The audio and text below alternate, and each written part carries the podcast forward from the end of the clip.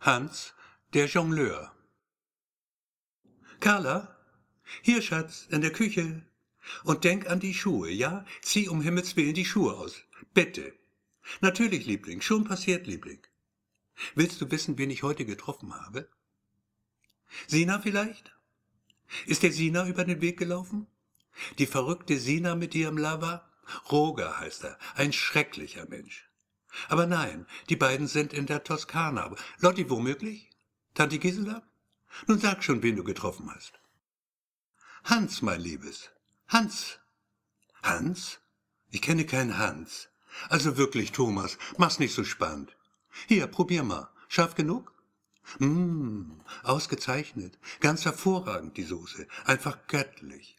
Vielleicht noch eine Prise Thymian. Was meinst du? Eine winzige Prise vielleicht?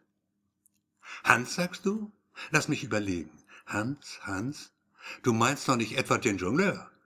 Unmöglich. Das ist dreißig Jahre her, Thomas. Der Mann müsste steinalt sein inzwischen. Vermutlich längst unter der Erde. Der war ja damals schon über sechzig. Also erzähl mir nicht, dass du diesen Hans meinst. Genau den Mann, Inge. Ich hab ihn beim Bäcker getroffen. Beim Bäcker? Hans der Jongleur? Nannte er sich damals nicht Jean? War Jean nicht sein Künstlername? Exakt, Liebling. Jean war sein Künstlername. Und den hast du beim Bäcker getroffen? Jean den Jongleur? Thomas, das ist schlichtweg unmöglich. Sag mal, du trinkst doch nicht wieder, oder? Du weißt genau, was der Arzt gesagt hat. Carla, Liebling, ich schwöre. Das hast du beim letzten Mal auch gesagt, ich schwöre. Beim Leben deiner Mutter hast du geschworen. Und dann? Hans meine ich, oder Jean, wenn du willst. Ich schwöre, dass ich ihn gesehen habe. Er war es, ganz ohne Zweifel. Und woher willst du das wissen, frage ich dich? Hast du dir vielleicht seinen Ausweis zeigen lassen? Also ich bitte dich, natürlich nicht. Ich werde doch Hans noch kennen. Wir haben uns einfach nett unterhalten. Stell dir vor, er kann sich noch genau an dich erinnern. Wie alt, sagtest du, müsste er jetzt sein? So um die 90, schätze ich mal. Mindestens. 95 trifft die Sache schon eher. Ein Greis also. War er vielleicht auf dem Weg zum Training? Carla, ob du es glaubst oder nicht, er trainiert tatsächlich noch jeden Tag. In der Sporthalle am Isebeck-Kanal. Und wie 95 sah er weiß Gott nicht aus. Eigentlich so wie damals. Ja, fast genau so wie damals. Als sei er überhaupt nicht älter geworden. Du willst also sagen, mal sehen, ob ich das jetzt zusammenbekomme. Du willst also sagen, ein Mann, der auf die 100 zugeht, sieht aus wie 60? Höchstens, Carla, höchstens. Bitte unterbrich mich nicht. Sieht also aus wie 60, trainiert noch täglich als Jongleur und spielt Tennis. Thomas, es reicht. Schon gut, Liebling. Reg dich nicht auf, Liebling. Aber Hans hat gesagt? Ach ja, hat er das? Und was noch? Was hat er dir noch erzählt? Dass er es täglich mit seiner Freundin treibt? Zwei, dreimal vielleicht? Ja? Hat er dir das erzählt? Aber Carla, woher weißt du? Pfff, machte Carla, was sich so anhörte wie ein Flötenkessel auf kleiner Flamme. Oder nein, wie ein erschlaffender Kinderballon, dessen schrumpeliger Hülle böse bockend ein letzter Luftspall entweicht. Hätte er ihr doch gar nicht erst erzählt von seiner Begegnung mit Hans. Es wäre womöglich ein friedlicher Tag geworden. Hans der Jongleur. Jean le Magnifique. Im Voroses hatte er ihn zum ersten Mal auf der Bühne erlebt. Staunend die Bahn der Bälle verfolgt, zehn, sogar zwölf waren zur gleichen Zeit in der Luft, stiegen empor, verharrten ein Augenzwinkern lang hoch über den Brettern der kleinen Bühne, um dann zurückzukehren in die Hände des Artisten, der, als wäre es selbstverständlich, nebenbei noch tausend andere Dinge tat. Während die Bälle flogen und immer höher flogen, balancierte er auf einem Löffel zwischen den Lippen ein Hühnerei, setzte behende ein zweites darauf. Nie zuvor hatte man sowas gesehen, zumindest nicht im Voroses. Hans, so schien es, führte die Schwerkraft ad absurdum. Und virtuos wie ein begnadeter Dirigent sein Orchester beherrscht, spielte er mit den Nerven seines atemlos zuschauenden Publikums brachte es zum kollektiven Aufstöhnen, wenn ein Ball seinen Fingern zu entgleiten drohte, zum befreiten Lachen, das, tosend wie eine Meeresbrandung, durch die erhitzte Menschenmenge zog, wenn er ihn dann schließlich doch noch erwischte. Carla gehörte zum Vorprogramm. sang mit rauchiger Stimme und schwingenden Hüften Schlager aus den Dreißigern. Fred Raimund und Friedrich Holländer, Kräuter und Fall, Heimann und Kollo. Carla machte das wirklich sehr hübsch. Auch ein paar eigene Lieder gab sie zum Besten, was das Publikum ihr gnädig verzieh. Doch der Applaus, selbst in den Reihen der Männer, hielt sich in Grenzen, war eher verhalten. Carla indessen kratzte das wenig. Unverdrossen reimte sie endlose Nächte lang. Nächte, die man, Phantomas zumindest, wahrhaftig hätte besser verbringen können, Himmel auf Schimmel, Herz auf Schmerz, und verbat sich im Übrigen jeden Zweifel daran, dass ihre Stunde irgendwann schon kommen würde. Wenn nicht heute, dann eben morgen. Damals, während Carlas kurzer Episode als Sängerin im Four Roses, ihr Engagement währte zwei Monate, eine Verlängerung gab es nicht, waren Hans und er sich näher gekommen. Gelegentlich tranken sie ein Glas Pilz zusammen, zogen hier und da mal um die Häuser, saßen an den bierfleckigen Tresen finsterer Spelunken, tanzten mit grell geschminkten Dirnen, die so ganz anders waren, als Thomas sich Dirnen stets vorgestellt hatte. Es waren Stunden, die Thomas in vollen Zügen genoss. Stunden, in denen die Zeit förmlich stillzustehen schien, eingefroren wie von Zauberhand. Und wirklich gab es da einen Moment, in dem es so aussah, als sei eben dies tatsächlich so. Es muss so gegen vier Uhr früh gewesen sein. Draußen wurde es hell, ein neuer Tag schlich auf Samtpfoten durch die Stadt, als Thomas zögernd zum Aufbruch mahnte. Hans aber, in dieser Kneipe am Hafen, sagte nur lachend, Schau auf die Uhr, schau hin, es ist gerade elf, die Nacht blutjung, und du willst jetzt schon gehen? Thomas hatte verblüfft auf seine Uhr gesehen, ein Geburtstagsgeschenk von Carla.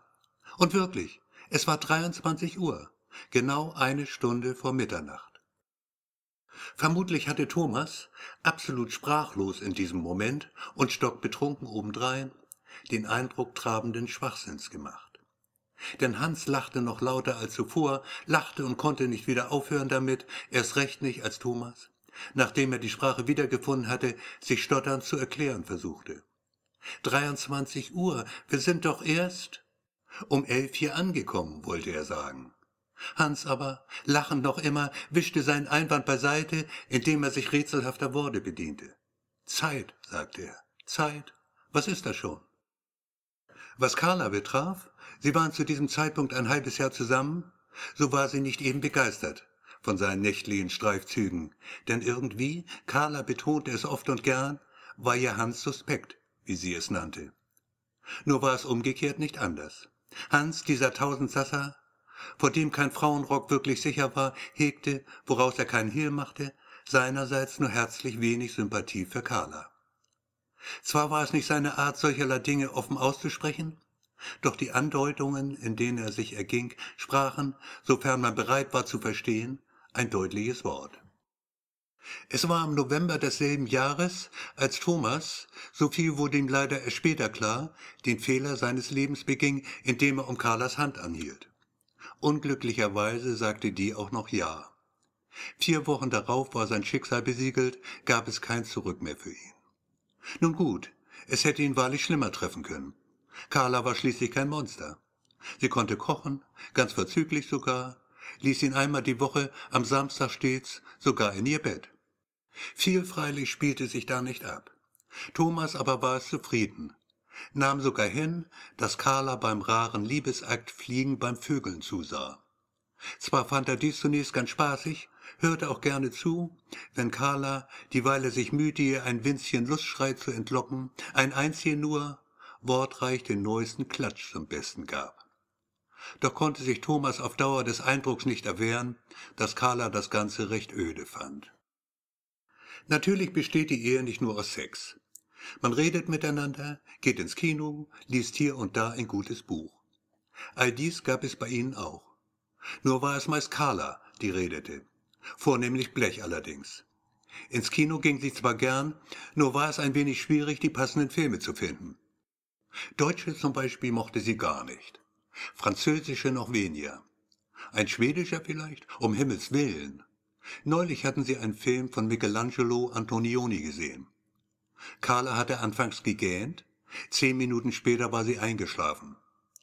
Mit amerikanischen Produktionen dagegen gab es keinerlei Probleme. Vor allem dann nicht, wenn Julia Roberts dabei war. Pretty Woman hatten sie inzwischen fünfmal gesehen. Einmal im Kino, viermal im Fernsehen. Gelegentlich nahm Carla auch ein Buch zur Hand. Das Telefonbuch zumeist.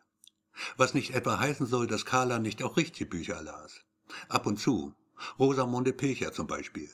Die mochte sie besonders gern. Im Grunde war ihre Ehe nicht schlechter als andere auch.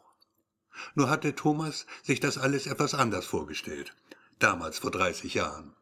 Und die Zeit verrann, die Uhr hörte nicht auf zu ticken. Einmal hatte sie aufgehört. Ob Hans sich erinnerte? Er würde ihn fragen danach. Er könnte es sogar gleich tun. Hans wäre sicher nicht überrascht. Die Visitenkarte. Warum sonst hätte er sie ihm gegeben? Und was hatte er dabei noch gesagt? Richtig. Ich warte auf dich. Es war kurz nach 22 Uhr, als Thomas sich rasierte. Er fand auf einmal, dass er alt aussah. Liebling, du gehst noch weg? Ja, mein Schatz, ein kurzer Spaziergang. Ein wenig die Füße vertreten. Geh ruhig schon schlafen, wenn du willst. Corneliusstraße 23. Er wusste in etwa, wo das war. 20 Minuten würde er brauchen. Eine halbe Stunde vielleicht. Ein weiter Weg, um nur Brötchen zu holen. Was hatte Hans dazu getrieben?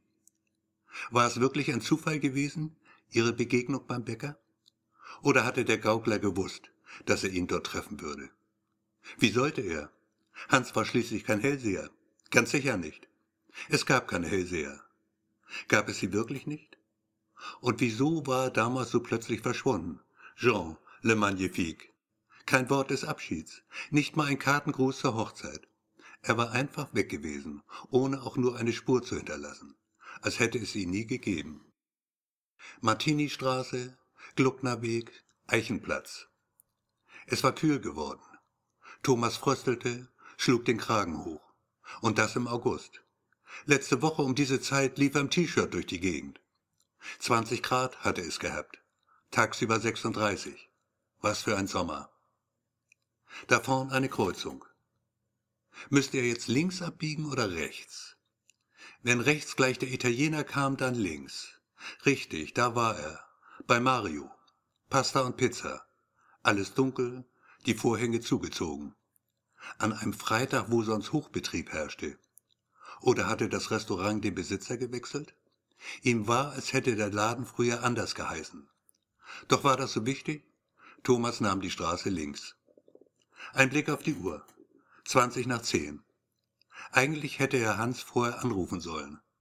Aber auf der Karte hatte keine Telefonnummer gestanden, nur Name und Adresse. Gab es tatsächlich noch Menschen, die kein Telefon hatten? Kein Handy? Vielleicht sollte er umkehren. Mit 95 Jahren geht man früh ins Bett. Kein Mensch auf der Straße. Niemand, den man fragen konnte. Die Corneliusstraße, sagen Sie, das muss doch hier in der Nähe sein, oder? Auf einmal war sich Thomas nicht mehr sicher.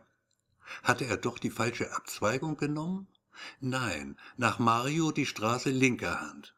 Drei Häuserblocks weiter in den Tannenweg. Allzu weit dürfte es dann nicht mehr sein. Kopfsteinpflaster. Hier gab es tatsächlich noch Kopfsteinpflaster. Und Gaslaternen. Konnte er sich gar nicht dran erinnern. In der Ferne ein Rattern und Quietschen, Metall auf Metall. Thomas kniff die Augen zusammen, blickte in die Richtung, aus der die Geräusche kamen. Konnte das sein? Oder spielten seine Sinne ihm einen Streich? Eine Straßenbahn bog um die Ecke. Hundert, hundertfünfzig Meter entfernt. Nur vage konnte er sie erkennen, denn die Bahn fuhr ohne Licht. War nicht mehr als ein verschwommenes Schemen. Verrückt. Straßenbahn gab es seit Jahrzehnten nicht mehr in der Stadt. Eichenweg, also doch nicht verlaufen. Niedrige Häuser auf beiden Seiten, nicht mehr als zwei Etagen. Auch hier alles dunkel. Nirgendwo ein Licht in den Fenstern. Schliefen denn wirklich alle schon? An einem Freitag um knapp halb elf? Thomas verspürte Lust auf eine Zigarette. Eigentlich durfte er nicht. Hatte aufgehört mit dem Rauchen.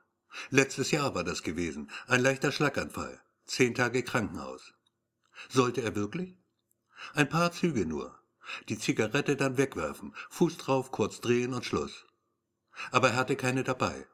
Ein Hindernis? Nicht wirklich. Wozu gab es Automaten? Da, neben der Tür zum Tabakladen, da hing so einer. verbeult, angerostet, doch die Schächte randvoll mit Zellophan umhüllten Schachteln. Eckstein, Navy Cut, die fast quadratisch flache Packung mit dem Rettungsring.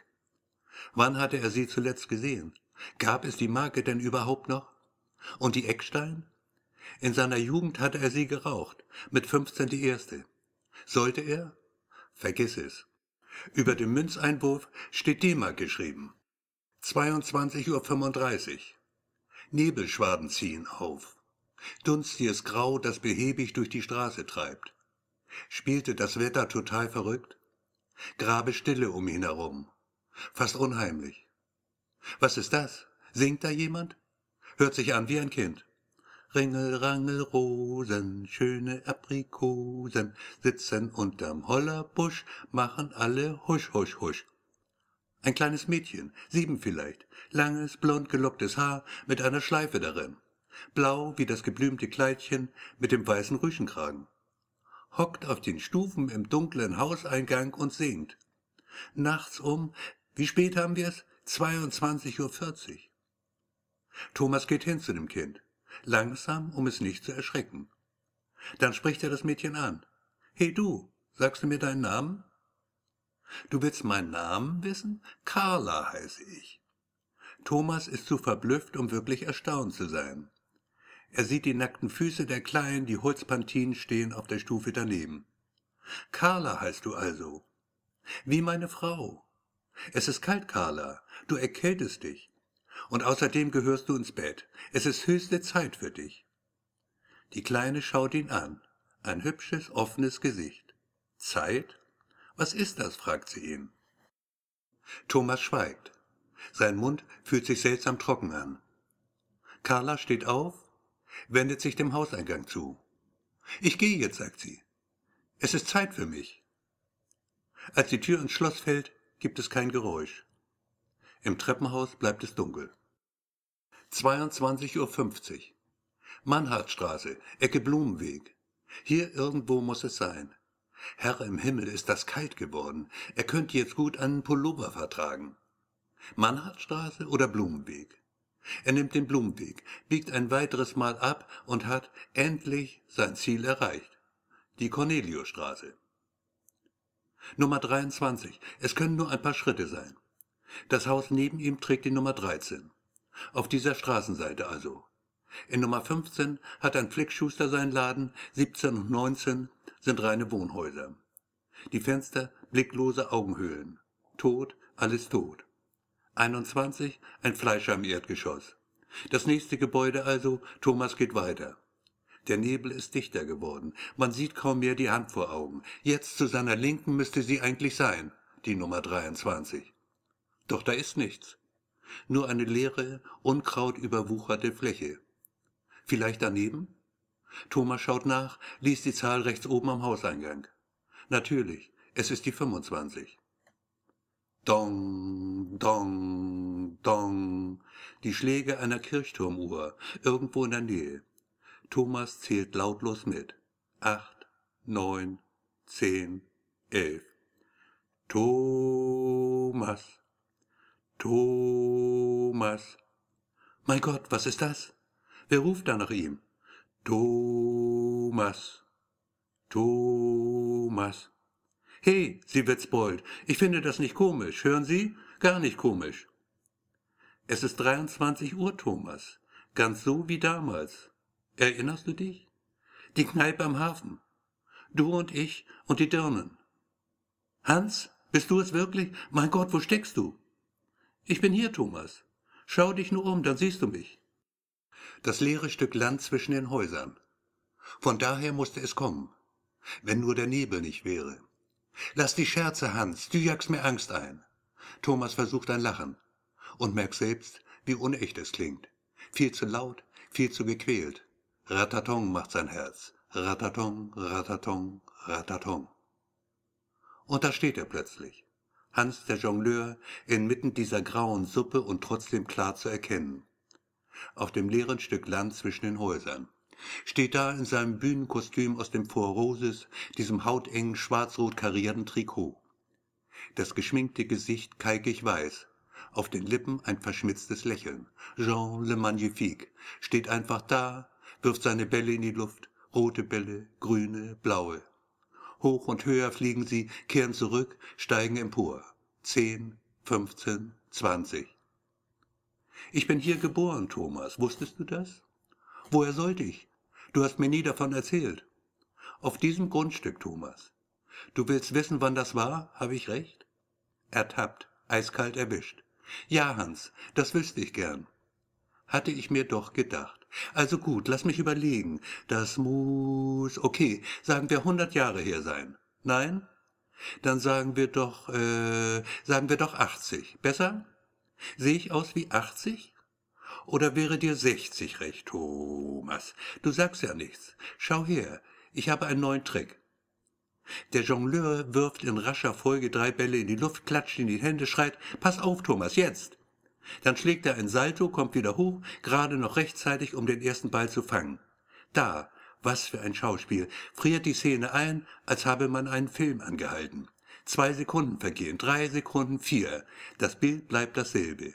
Dann, ebenso abrupt, kommt wieder Fluss in das Geschehen. Die Bälle fliegen, Hans fängt sie mit sicherer Hand, reißt die Arme hoch, verbeugt sich lächelnd vor einem unsichtbaren Publikum. Hat es dir gefallen, Thomas? Gib zu, es hat dir gefallen. Niemand vor dir hat die Nummer gesehen. Eine Premiere, Thomas. Du warst mein einziger Gast. Taschenspielertricks, verborgene Spiegel. Anders war nicht zu erklären, was er gesehen hatte. Ob schon, wie sollte das gehen? Oder war all dies ein Traum, aus dem er gleich erwachen würde? Ein Gespinst seiner Fantasie? Konnte ein Mensch denn die Zeit anhalten? Was eigentlich ging hier vor? Er sah den Gaukler an, blickte in ein Gesicht, auf dem gespielte Enttäuschung lag. Es hat dir also nicht gefallen. Schade, du machst mich traurig, Thomas. Spielen wir also zum Schluss noch einmal das Spiel mit der Uhr. Wie spät haben wir es jetzt? Komm, mach schon, sei kein Spielverderber. Also gut, einen Moment. Ich schaue nach. Es ist, warte, exakt. Und da fängt sie wieder an zu schlagen, die Kirchturmuhr. Dong, dong, dong. Genau elf Schläge. Derweil Thomas einmal mehr um Fassung ringt, hüpft Hans der Jongleur. Ein absolut irrwitziger Anblick, vergnügt von einem Bein aufs andere. Und nun der Kalender. Deine Uhr hat doch hoffentlich einen. Sag bloß nicht, deine Uhr hat keinen Kalender. Natürlich hat sie einen. Gut, welchen Monat haben wir? August. Und welches Jahr? Welches Jahr? Richtig, Thomas, welches Jahr? Nun waren seine Augen zwar nicht mehr das, was sie einmal gewesen waren, und die Ziffern der Kalenderanzeige geradezu unverschämt klein, dennoch gelang es ihm nach einigem Hinsehen die Jahreszahl zu erkennen. Aber konnte das sein? Er blinzelte, schaute noch einmal hin. Die Zahl blieb dieselbe. 1952. Das kleine Mädchen, das kleine Mädchen mit dem Kinderlied. Wie hieß es doch? Richtig, Carla. Es trug den Namen seiner Frau. Ein Zufall, sicherlich. Der Name Carla war nicht eben selten, doch das Alter passte. Auch seine Carla war damals sieben. Und die Straßenbahn? 1952 gab es sie noch. Das mit den Zigaretten passte ebenfalls. Der Italiener, was war mit ihm? Ein Mario konnte es auch früher schon gegeben haben. Außerdem war er sich da ohnehin nicht sicher gewesen. Aber er musste es wissen. Er war schließlich hier, um Fragen zu stellen. Und so stellte er sie. 1952, Hans. Das kann nicht sein. Du weißt es selbst. Ein Trick, ja? Genial, gebe ich zu. Keine Ahnung, wie du das machst. Suggestion vielleicht? Hypnose? Ein Spiel mit der Zeit, fantastisch, ganz ehrlich. Du könntest viel Geld mit dieser Show verdienen. Wieder machte der Gaukler ein betrübtes Gesicht. Du hast gesehen, gehört und glaubst noch immer nicht. Also werde ich es dir beweisen. Wie denn, Hans, wie? Ich werde dir Zeit schenken, Thomas. Zeit? Du willst mir Zeit schenken? Du hast richtig gehört. Also, wie alt bist du? Wie alt ich bin? 59. 60 im nächsten Monat.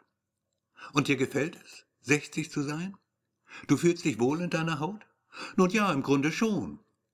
Dann werde ich jetzt die Zeit für dich anhalten. Ist dir das recht? Thomas zögerte. Sah er da nicht ein listiges Funkeln in den Augen des Gauklers? Hielt er ihn vielleicht erneut zum Narren? Erzählen konnte Hans ihm schließlich viel, also würde er ihn einfach auf die Probe stellen. 40 wäre eigentlich auch nicht schlecht. Lässt sich machen, kein Problem. Und ich wäre dann noch derselbe, nur 20 Jahre jünger? Nicht ganz, Thomas, nicht ganz. Wie denn? Die Sache hat also doch einen Haken. Nicht unbedingt, Thomas. Dein Leben würde halt nur anders verlaufen. Ohne Carla zum Beispiel? Ohne Carla zum Beispiel. Ich werde nie mehr zu ihr zurückkehren? Nein, Thomas. Ihr niemals mehr begegnen?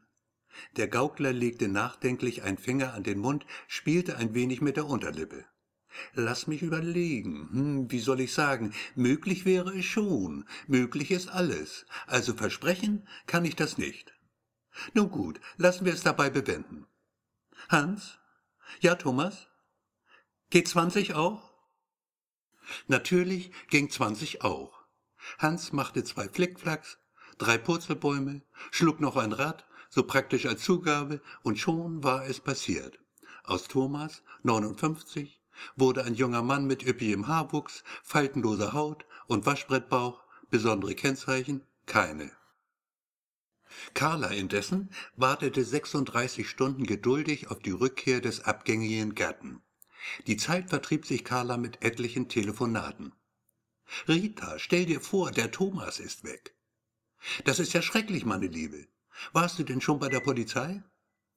Aber nein, du meinst, ich sollte? las seelenruhig das neue Pilcherwerk und ging, endlich, dann doch zur Polizeiwache Augustenstraße. Dort nahm man geduldig ihre Anzeige entgegen. Viel mehr passierte nicht. Der Gatte blieb verschwunden. Im Juni darauffolgenden Jahres erfüllte sich Carla einen lang gehegten Wunsch. Sie machte den Führerschein. Das ging relativ schnell bei ihr, sie bekam ihn bereits ein knappes Jahr später. Logischerweise schaffte sich Carla ein Auto an. Einen hübschen kleinen Alpha, den sie genau genommen Thomas verdankte. Der nämlich hatte in einem Anfall plötzlicher Verschwendungssucht jenes Lotterielos gekauft, das, obwohl es zunächst sein Papier nicht wert schien, ihr gerade zur rechten Zeit einen erklecklichen Gewinn bescherte. 280.000 Euro. Ein Hauch von Dankbarkeit schien da schon angebracht. Der neue Wagen freilich, sah bald nicht mehr allzu neu aus. Denn leider war Carla ein wenig ungeschickt im Straßenverkehr. Auch konnte sie Fußbremse und Gaspedal nicht immer so recht auseinanderhalten. Kurz gesagt, in ihrem roten Alpha war Carla eine lebende Bombe. Natürlich fragte sich Carla gelegentlich, wo ihr Mann wohl geblieben war. Alles in allem aber trug sie ihr Schicksal mit bemerkenswerter Fassung. Ganz im Gegensatz zu Freundin Sina, die, als besagter Roger sich schließlich von dann machte, unter Mitnahme ihres Sparbuches übrigens, Guthaben 12,80 Euro, noch Wochen später Rotz und Wasser holte. Es war unmöglich, den Namen Roger zu erwähnen, ohne Sinas Make-up, das Ergebnis stundenlanger Schwerstarbeit, in akute Gefahr zu bringen. Da war es von Carla wirklich ein hübscher Zug, die Freundin hin und wieder mit einer Packung exquisiter Pralinen zu trösten. Wahre Meisterwerke belgischer Schokolaterie, angefertigt unter der Verwendung edelster Inkredenzien. Stück für Stück ein zart schmelzender Traum sahnig süßer Schokolade, die, wenn sie auf der Zunge zerging, den Gaumen mit einem wahren Feuerwerk köstlichster Geschmäcker betörte. Bei Feinkost Gerdes, Fabritiusstraße 12, verlangte man zu Recht ein kleines Vermögen dafür. Carla also ging es prächtig. Und es ging ihr noch prächtiger, als sie auf Anraten von Herrn Müller, Filialleiter der Sparkasse Mühlfenzelstraße, ihr zwar kleines, inzwischen aber feines Aktienpaket abstieß, das, man sollte es wirklich nicht unerwähnt lassen, Thomas ihr vor Jahren zu Weihnachten schenkte. Damals ein Schnäppchen, hatte der Kurs des Papiers inzwischen schwindelerregende Höhen erreicht. Kapitel 2 Man schreibt das Jahr 1963.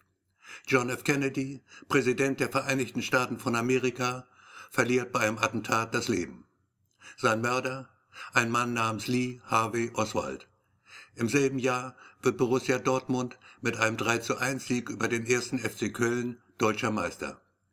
Die sowjetische Kosmonautin Valentina Tereshkova startet als erste Frau in den Weltraum.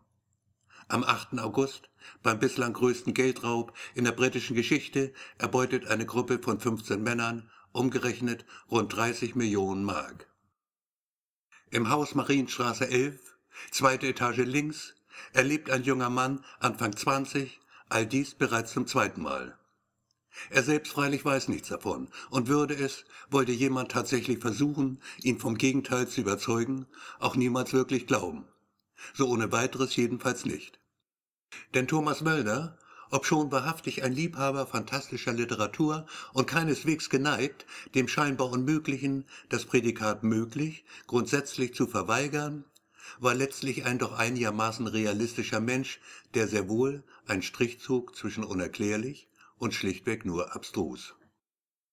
Sein eigenes Problem, nachweislich vorhanden, obwohl es jeder Wahrscheinlichkeit widersprach, hatte er, was ihm am naheliegendsten, man könnte auch sagen bequemsten schien, kurzerhand erster Kategorie zugeordnet. Alles andere nämlich, eine faktisch vorhandene Krankheit etwa mit drohendem Siechtum, wäre da fraglos um einiges unerfreulicher und auch weit weniger interessant gewesen.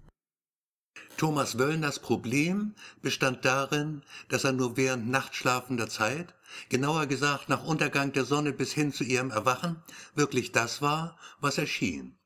Ein kraftstrotzender Bursche im erst zweiten Jahrzehnt seines voraussichtlich langen Lebens. Tagsüber dagegen schien er rapide zu altern. Gegen Mittag sah Thomas gewöhnlich aus, als gehe er auf die 40 zu. Am frühen Abend wie ein gut erhaltener Mann um die 60. Bei Sonnenuntergang kehrte der Prozess sich um, verschwanden die Falten, hielt die Jugend wieder Einzug in seinen Körper. Manchmal kam er sich vor wie Jekyll und Hyde. Natürlich gab es da Situationen, auf die man weiß Gott verzichten konnte. Die Sache mit Terry zum Beispiel. Eigentlich Theresa. Ein echt scharfer Feger. Sie rumzukriegen war nicht wirklich ein Problem. Das tauchte, und zwar massiv, erst weit nach zwölf Uhr mittags auf, als sie hatten was für eine Nacht, bis jetzt geschlafen, na ja, die meiste Zeit zumindest, es Terry partout noch einmal wissen wollte. Man hätte meinen können, sie habe den Leibhaftigen persönlich gesehen. Nur gut, dass sie noch immer breit wie tausend Russen war und ihre in der Tat befreiende Ohnmacht nahtlos überging in ein schnurchelndes Schnarchen, das, welch ein Glück, bis tief hinein in die Abenddämmerung währte. Da hatte sie dann nur noch einen dicken Kopf und stöhnte.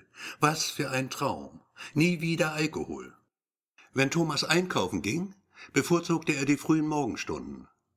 Da sah er noch relativ frisch aus, konnte es also gefahrlos riskieren, Leuten zu begegnen, die er normalerweise nur nach Eintritt der Dunkelheit sah. In seinem richtigen Leben, wie er es nannte. Doch konnte selbst das, sofern er nicht höllisch Acht gab, sehr schnell ins Auge gehen. Im Spätsommer 1965, an einem Donnerstag, Sonnenaufgang 6.15 Uhr, Sonnenuntergang 20.16 Uhr, wäre es wirklich beinahe schiefgegangen. Es ist knapp halb neun, da haut ihm, Thomas kommt gerade aus dem Supermarkt am Kreisel, Bobby Schumacher auf die Schulter. Barmixer im Four Roses. Hey Mann, sagt Bobby, schön, dass ich dich treffe. Ja, Mann, freut mich auch, erwidert Thomas und hat schon die Worte auf den Lippen. Bis dann, Kumpel, man sieht sich. Da zieht ihn Bobby, Junge, jetzt frühstücken wir erstmal richtig, zu seinem Wagen, einem offenen, giftgrünen Thunderbird 4,8 Liter, V8-Motor, 202 PS, ein heißer Schleppen. In Bertis Kaffeestube, draußen an den runden Tischen auf dem breiten Trottoir der Luisenstraße, hockt natürlich schon die ganze Clique. Jonas, der Beleuchter, Gerti und Luise, die beiden Stripperinnen, Max, der Pianist. Dann sind da noch zwei fremde Gesichter. Ein Mann, Mitte, Ende 50 vielleicht. Die junge Frau daneben schätzt Thomas auf Anfang 20. Das ist Hans, das ist Carla, stellt Bobby die beiden vor. Hans ist Jongleur, Jean le Magnifique. Du wirst vielleicht schon gehört haben von ihm. Carla, er zeigt auf die junge Frau, ist Sängerin. Soweit, so gut. Es wird 9.10 Uhr, Thomas sitzt auf glühenden Kohlen. Es wird 9.20 Uhr, Gerti scheint ihn interessiert zu mustern. Tommy, mein Lieber, irgendwie gefällst du mir heute gar nicht. Und dann Luise. Du hast recht, Gerti. Tommy sieht wirklich nicht gut aus. Fändest du nicht, dass er älter wirkt als sonst? Thomas schwitzt Blut und Wasser. Betont gleichgültig schaut er auf die Armbanduhr. Kinder, ich muss jetzt los. Nehmt es mir bitte nicht übel. Da versaut ihm ausgerechnet diese Carla den rechtzeitigen Abgang. Mein Herr, Sie wollen uns doch nicht schon verlassen. Sie müssen unbedingt noch bleiben. Thomas quält sich ein Lächeln ab. Mein Gott, wie konnte ein Mensch nur so geschwollen daherreden? Er hätte diese Kuh erwürgen können. Dabei sah sie nicht übel aus. Ganz im Gegenteil. Inzwischen war es 9.30 Uhr geworden. Satte drei Stunden über der Zeit. Thomas konnte sich vorstellen, wie er inzwischen aussah. Gute zehn Jahre älter. Lieber nicht dran denken. Tommy, Liebling? Ja, Gerti? Konnte sie denn nicht endlich den Mund halten? Du kriegst Falten, Tommy. Unser hübscher Tommy Boy kriegt tatsächlich die ersten Falten. Sehr witzig, wirklich ausgesprochen komisch. Sahne bringt das Frühstück. Frische Brötchen, Butter und Marmelade, ein Teller mit Aufschnitt. Für ihn speziell dann Rührei noch, eine extra große Portion. Sie gießt den Kaffee ein, rückt ihm die Tasse zurecht. Sieht schlecht aus, Tommy. Lange Nacht gehabt, was? Sanne lässt ihr gurrendes Lachen hören, fährt ihm buschikos mit der Hand durch die Haare. Auf der anderen Straßenseite das dumpfe Hämmern einer Abrissbirne. Drogerie Hartmann. Die Fassade stürzt krachend in sich zusammen. An den Tischen vor Bertis Kaffeestube nimmt niemand Notiz davon. Um 10.05 Uhr schiebt Thomas den letzten Rest Rührei zusammen. Drüben ziehen Maurer eine neue Wand hoch. Es ist 10.15 Uhr. Luise fällt an der linken Hand der kleine Finger ab. Er landet direkt in ihrer Tasse. Thomas schließt die Augen. Jahre später erst würde ihm jemand von Luises Küchenunfall erzählen. Er schaut rüber zu ihr. Sie zieht sich die Lippen nach, tuschelt mit Gerti, beide lachen. Auf der anderen Straßenseite wird mittlerweile Richtfest gefeiert. Exakt um 10.30 Uhr stürmen die ersten Kunden in die neue Rosinski-Filiale. Thomas wischt sich den Schweiß von der Stirn. Als Max das Wort an ihn richtet, fährt er unwillkürlich zusammen. Schau doch mal wieder vorbei, sagt Max. Du warst lange nicht mehr im Voroses. Hans ist wirklich klasse. Er macht Sachen auf der Bühne, das glaubst du einfach nicht. Der Jongleur lächelt. Was sagtest du? Bei Rosinski wankt eine Frau aus dem Ladeneingang. Graues, strähniges Haar. Das Make-up verwischt. Die Frau ist sichtlich betrunken. Und dass Sie sich hier nie wieder blicken lassen, hören Sie? Der Mann im weißen Kittel dreht sich um, kehrt zurück in die Parfümerie. Ich sagte, du solltest dich mal wieder blicken lassen. Die Frau wankt davon. Der rechte Strumpf hat eine Laufmasche. Runter bis zur Ferse. Arme Terry, denkt Thomas. Und zu Max sagt er, natürlich, in den nächsten Tagen, ganz bestimmt. Thomas streicht sich die Haare glatt. Zwischen Ring und Zeigefinger bleibt ein Büschel Haare hängen. Auf der Uhr hinter dem Tresen des Cafés springt der große Zeiger zur nächsten Ziffer. 11.05 Uhr. Es wird Zeit für Sie, nicht wahr? Thomas schaut auf, blickt dem Jongleur ins Gesicht. Irgendwo hat er ihn schon einmal gesehen. Es will ihm nur nicht einfallen, wo und wann. Ja, sagt er. Also dann, wir sehen uns. Er wendet der Gruppe den Rücken zu geht davon. Hundert Meter weiter läuft Terry direkt vor ein Auto. Ein paar Tage später war er dann tatsächlich mal wieder ins Forosis gegangen. Terry hatte sich extra hübsch gemacht. Wirklich gut sah sie aus.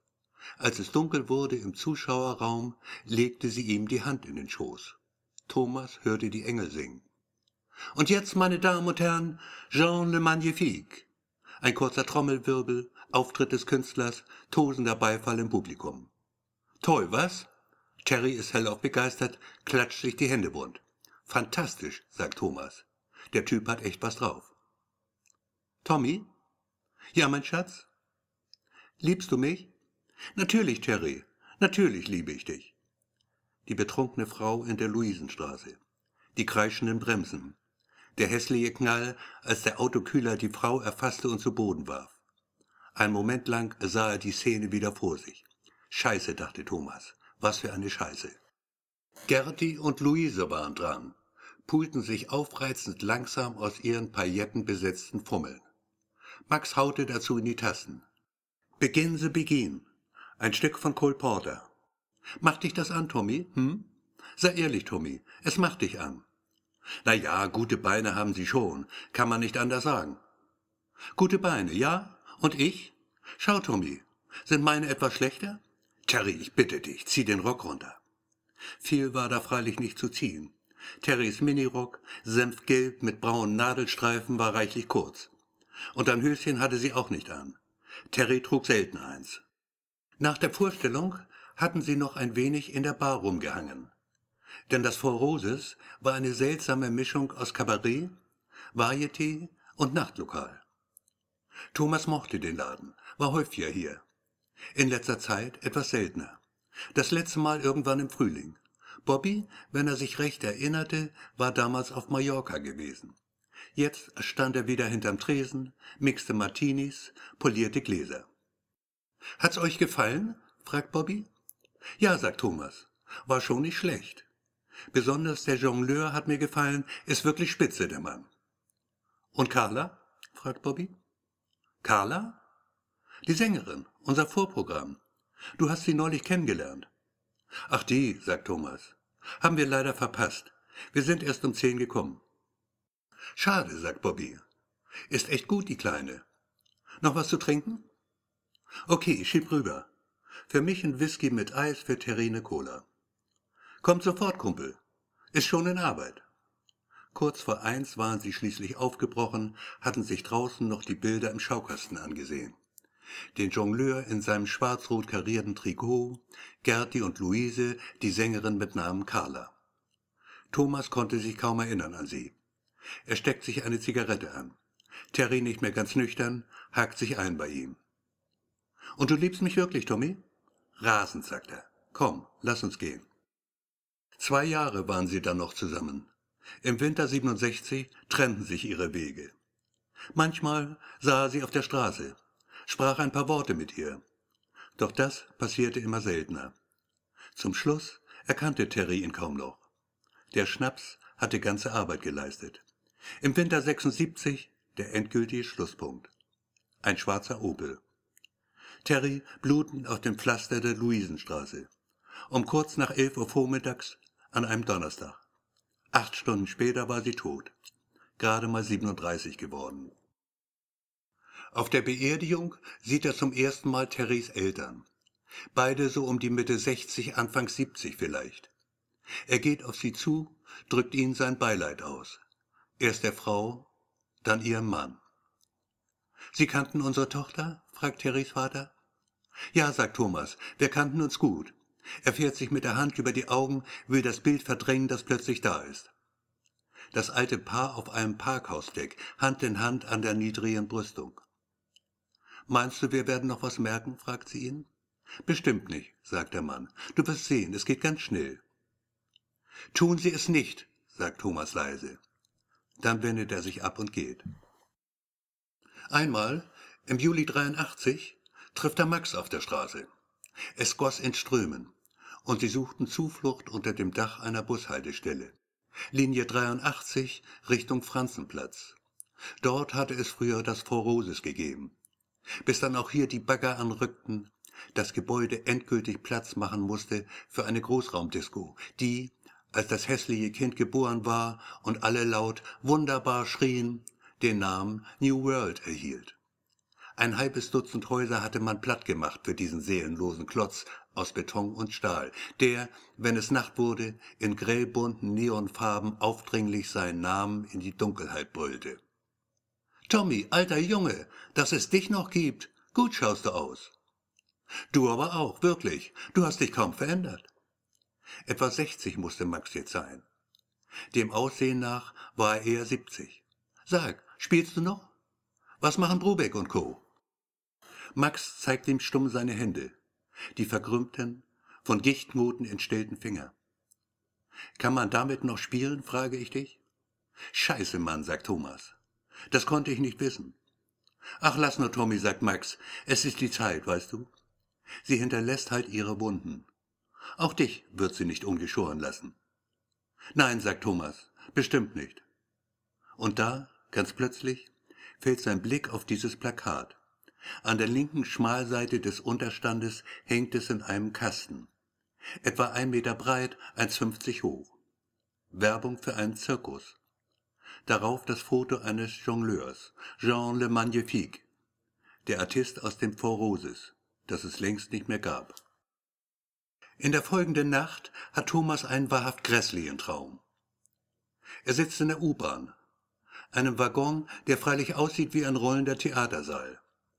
Die Sitze mit rotem Plüsch bezogen, an der Decke zwischen Haltegriffen aus Plastik fächerförmige Leuchter, die ihr bläulich-grünes Licht über Werbeschilder und Hinweistafeln verströmen. Schwarz eingerahmte Schilder, von denen eines die Aufschrift trägt Rauchen verboten. Zuwiderhandeln wird mit dem Tode bestraft. Auf der linken Seite, neben dem Mittelgang, hängt an stählernen Haltebügeln, zwei Reihen weiter vorn, ein Monitor. Ununterbrochen flimmern wirre, völlig zusammenhanglose Szenen über den Bildschirm. Eine riesenhafte Frau zeigt mit ausgestrecktem Finger auf einen winzig kleinen Mann, sein Gesicht ist ängstlich verzogen, die Lippen der Frau formen unverständliche Worte. Der Monitor scheint defekt zu sein. Immer wieder bleibt ruckartig der Ton weg. Sekunden später kehrt er zeitversetzt zurück. Ein Kind rennt über die Straße. Man sieht es nur von hinten. Dann dreht das Mädchen sich um, hat das Gesicht einer alten Frau. Dazu die Stimme eines Nachrichtensprechers. Kamen bei einem Erdbeben in der nordchinesischen Stadt Tangshan vermutlich über 600.000 Menschen ums Leben. Und nun das Wetter. An der Stirnseite des Waggons gleitet plötzlich die Verbindungstür zum nächsten Abteil beiseite. Es gibt ein hässlich quietschendes Geräusch dabei. Das Quietschen endet mit einem explosionsartigen Knall, die Trennwand zerbirst. Was von ihr übrig geblieben ist, fliegt wie in Zeitlupe durch die Luft. Und nun, meine Damen und Herren, lassen Sie sich verzaubern von der herrlichen Stimme einer jungen Sängerin, die der Rest geht unter im ohrenbetäubenden Lärm eines Presslufthammers. Der Konferencier aber lässt sich nicht stören davon. Seine Lippen bewegen sich unaufhörlich weiter. Und auch die Sängerin, die dann erscheint, lautlos mit dramatischen Gesten offenbar ein Lied intoniert, nimmt keinerlei Notiz von dem infernalischen Krach. Der erst hört jählings auf, als ein massig wirkender Mann mit Uniform und Schirmmütze das Abteil betritt. Er geht den Gang entlang, wendet sich nach links, nach rechts, bleibt hier stehen, dann dort. Die Fahrkarten bitte. Danke, mein Herr. Die Fahrkarten bitte. Danke. Gute Fahrt weiterhin. Schließlich bleibt der Kontrolleur vor Thomas stehen. Ihren Fahrausweis bitte. Er wirft einen Blick auf das Billett, schüttelt, betrübt wie es scheint, den Kopf. Dann, mit einem bedauernden Schulterzucken, fügt er die Worte hinzu. Tut mir leid, mein Herr. Ihre Zeit ist abgelaufen. Da springt Thomas schreiend auf, stürzt zur Tür des Waggons, rüttelt an den Griffen doch sie geben nicht einen Deut nach. Thomas wachte schweißgebadet auf nach diesem grässlichen Traum. Etwa eine Woche danach, dann trat sein Problem, diese unerklärliche, unaufhörliche Wanderung zwischen den Zeiten, wo er oft Dinge sah, die noch gar nicht geschehen waren, in eine neue, höchst erschreckende Phase.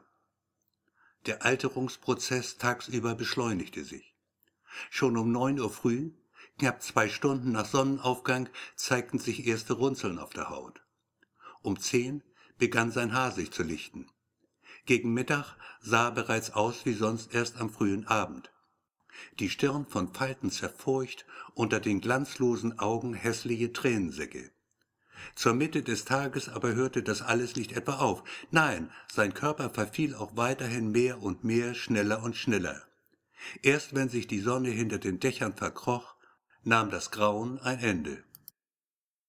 Etwa ein halbes Jahr später war die Zeit für Thomas Wöllner endgültig kein kalkulierbarer Faktor mehr. Zwar sah er nachts noch immer wie zwanzig aus, doch selbst das nur für wenige Stunden. Nichts war mehr so, wie es gewesen war. Alles geriet aus den Fugen. Irgendwann ist Thomas schließlich am Ende. Die Zeit spielt keine Rolle mehr für ihn. Tag und Nacht machen kaum noch einen Unterschied. Er irrt durch die Straßen, ist meist betrunken. Hier und da drücken ihm mitleidige Passanten ein Euro in die zitternde Hand. Weit öfter aber schauen sie beiseite, ignorieren den alten Mann. Einmal fragt ihn jemand nach seinem Alter und Thomas sagt, ich weiß es nicht. Als sein letzter Tag gekommen ist, hat Thomas rasende Schmerzen in der Brust. Links, da wo das Herz sitzt. Stoßweise, alle paar Sekunden schlagen sie zu wie ein Hammer. Um 16.30 Uhr kann er es kaum noch ertragen, lehnt sich keuchend an eine Litfaßsäule.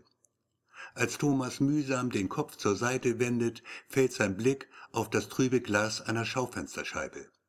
Sie zeigt ihm das unrasierte, mit eitrigen Schweren bedeckte Gesicht eines Mannes, den der Alkohol zerfressen hat. Auf der Stirn, über dem rechten Auge, ein hässlich wässerndes Geschwür. Der Kopf fast vollständig kahl. Sein Alter ist kaum einzuschätzen. Er kann 70 sein oder 75, vielleicht auch 80. Auf dem Fußweg, zehn, zwölf Meter entfernt, eine Horde Halbwüchsiger olivgrüne Bomberjacken, schwarze Springerstiefel, sichtlich angetrunken. Sie kommen näher, grölend, aggressiv, gewaltbereit. He, Alter, verpiss dich, du Sack, schreit einer. Der Junge kann kaum älter sein als dreizehn. Die noch kindlichen Züge, übersät mit Aknepickeln, der keimende Bartwuchs kaum wahrnehmbar auf der gesprenkelten Haut. Doch in den Augen steht nackte Bosheit geschrieben, und als er zutritt, liegt die ganze Kraft seiner Jugend darin. Gib's ihm, Eddie. Gut so, Eddie. Mach sie tot, die Wanze. Thomas krümmt sich am Boden, betet zu Gott, er möge ihm Schlimmeres ersparen. Mach, dass sie aufhören, bitte, lieber Gott, lass mich wenigstens ohnmächtig werden. Doch sein Flehen bleibt vergebens. Die erlösende Ohnmacht bleibt aus. Er hört das Klirren von Glas, eine Bierflasche, die auf dem Pflaster zerbirst. Dann ein metallisches Raddern. Der Ladenbesitzer lässt die Jalousie herunter, verkriecht sich im Hinterzimmer. Noch einmal trifft ihn ein Tritt in den Unterleib. Dann zieht die Horde grölend weiter. Thomas überlegt, ob er aufgeben soll. Einfach hier liegen bleiben, bis das Ende kommt. Doch er rafft sich auf, weiß selbst nicht warum, zieht sich hoch an einem Fahrrad, das da zufällig steht. Danke, lieber Gott, danke dafür wenigstens, macht taumelnd ein paar Schritte, während der Schmerz ihn wie ein loderndes Feuer schier zu verzehren droht. Vorsichtig, ganz vorsichtig setzt er einen Fuß vor den anderen. Linker Fuß, rechter Fuß. Es geht, es geht tatsächlich. Himmel, Herrgott, du kannst noch laufen, Tommy. Sieh zu, was du daraus machst. Und so schleppt er sich weiter, ziellos weiter, ohne Sinn und Verstand. Am Eichenplatz trifft ihn der Hammer in seiner Brust mit erneuter, besonders brutaler Härte. Es reißt ihn fast von den Füßen. Aus einem offenen Fenster hört er den Lautsprecher eines Fernsehgerätes. Und bring jetzt noch einmal die Fakten in Kürze. Die beiden von Terroristen entführten Flugzeuge flogen direkt in die beiden Türme des New Yorker World Trade Centers. Das Gebäude stürzte kurz darauf in sich zusammen. Ersten Schätzungen zufolge kamen mehr als 3000 Menschen zu Tode. Wir werden sie in unseren Sondersendungen. Der Rest geht unter im Klingeln eines Telefons. Dann die Stimme einer Frau. Ja, gerade gesehen. Schrecklich, meine Liebe. Ganz schrecklich, nicht wahr? Ein Moment, will nur schnell. Eine Hand erscheint, das Fenster wird geschlossen. Thomas geht weiter seinen letzten Weg. Stolpernd, wankend, das greisenhafte Gesicht qualvoll verzerrt, kämpft er sich Meter um Meter voran. Glucknerweg, Martinistraße, Buchenplatz. Vorbei an fremden Häusern, versperrten Türen, einer Uhr, deren Zeiger sich wie verrückt im Kreise drehen. Ein paar Schritte noch, dann versagen ihm endgültig die Beine, sinkt er zu Boden, bleibt mit brechenden Augen liegen inmitten einer schlammigen Pfütze. Das war's also, denkt er noch. Und das Letzte, was er sieht, während der Regen unablässig auf ihn herabfällt, ist die Gestalt eines Gauklers in einem schwarz-rot karierten Trikot auf der anderen Straßenseite. Und einen roten Alpha, der vorüberbraust. Carla am Lenkrad. Viel zu schnell mal wieder.